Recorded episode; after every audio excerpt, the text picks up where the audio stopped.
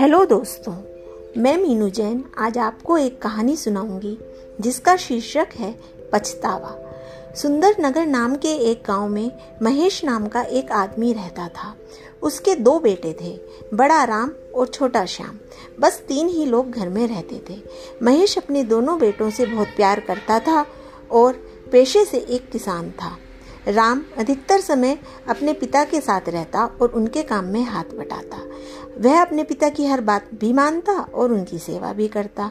वहीं दूसरी तरफ़ श्याम अपना अधिकतर समय आवारा दोस्तों के साथ खेल कूद में बिताता और अपने पिता की बात भी नहीं मानता था।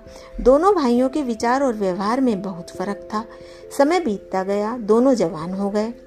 शाम घर का कोई काम ना करता तो पिताजी उसे समझाते, भाई भी उसे समझाता कि अपनी जिम्मेदारियों को निभाना सीखो। कब तक ऐसे ही अपनी नावारा दोस्तों के साथ घूमते रहोगे? इसी तरह रोज होता रहा। एक दिन अचानक श्याम बाहर से आया और अपने पिता से ऊँची आवाज़ में बात करने लगा और बोलने लगा, मुझे अपना हिस्सा चाहिए। मैं आपके बनाए हुए कड़े नियमों में और नहीं रह सकता। मुझे यह घर छोड़ कर जाना है। तंग आ गया हूँ रोज की किचकिच से। जब देखो ये ना करो, वो ना करो, रोज ही सुनाते रहते हैं। इस पर पिता ने शाम को प्यार से देखा और समझाते हुए बोले, बेटा, यह सब तुम्हारा ही तो है। आखिर यहाँ से अलग होकर कहाँ जाओगे? कैसे रहोगे? हम सब एक परिवार हैं, मिलजुल कर रहने में ही भलाई है। लेकिन श्याम पर अपने पिता की बातों का कोई असर न हुआ। वह अपनी जिद पर अड़ा रहा।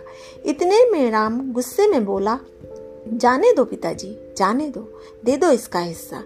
न जाने कैसे लोगों के साथ रहता है। एक दिन जब ठोकर खाएगा तो खुद ही समझ जाएगा और उल्टे पाँव यही वापस आएगा। पिता ने श्याम को उसका हिस्सा दे दिया।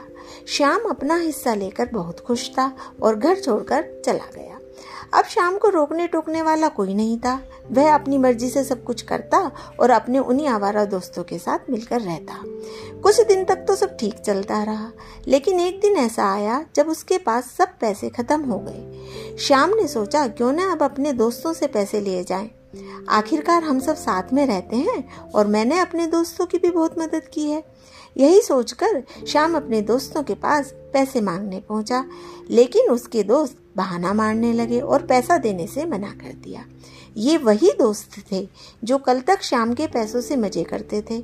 अब जब शाम को उनकी ज़रूरत हुई तो उन्होंने उसे धक्का मारकर वहाँ से बाहर निकाल दिया।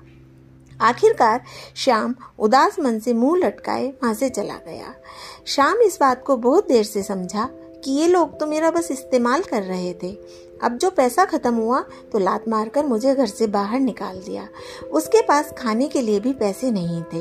वह भिकारियों की तरह इधर उधर भटकता और कोई कुछ देता तो रूखा सूखा खाकर कहीं भी कोने में सो जाता।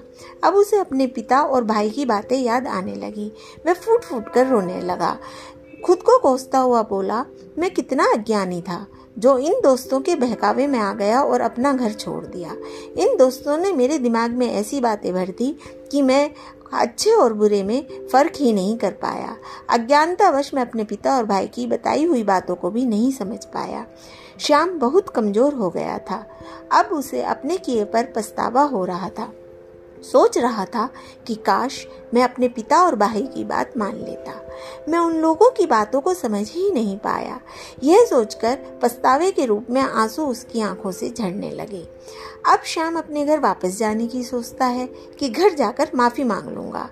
इसी तरह फटे सटे हाल में शाम घर पहुँचता है। लेकिन शाम की हालत इतनी खराब थी कि पिता और भाई उसे देखते ही पहचान नहीं पाते कि यह घर में कौन घुस आया है। लेकिन जब दोनों शाम के करीब जाते हैं, तब पिता श्याम को पहचान कर उसे गले लगा लेते हैं। श्याम पछतावे के आँसू लिए बिलख बिलख कर रोने लगता है और कहता है पिताजी, मुझे माफ़ कर दो। इधर राम और पिता की आँखों में भी आँसू आ गए। अब शाम को समझ आ गया था कि हमेशा अपने बड़ों का कहना मानना चाहिए। अब वह सब लोग साथ मिलकर रहने लगे। श्याम अब वही करता है जो अपने पिता और राम बोलते हैं। श्याम अपने पिता की खूब सेवा करता। सब लोग अपना खुशी से जीवन व्यतीत करने लगे। तो दोस्तों, इस कहानी से हमें ये सीख मिलती है कि परिवार में हमेशा अपने बड़ों का कहना मानो, हमेशा अपने बड़ों का आदर सम्मान करो। जो इंसान ऐसा नहीं करता, उसका हाल शाम जैसा होता है और वह इंसान जीवन भर ठोकर खाता है। भगवान भी ऐसे लोगों का साथ नहीं देता, जो अपने माता पिता का आदर नहीं करते, उनकी बात नहीं मानते। आखिर हमारे माता पिता हमेशा हमारे लिए अच्छा बोलते हैं अच्छा समझाते हैं। तो दोस्तों अगर मेरी ये कहानी आपको पसंद आई तो मेरा पॉडकास्ट सुनते रहिए। धन्यवाद।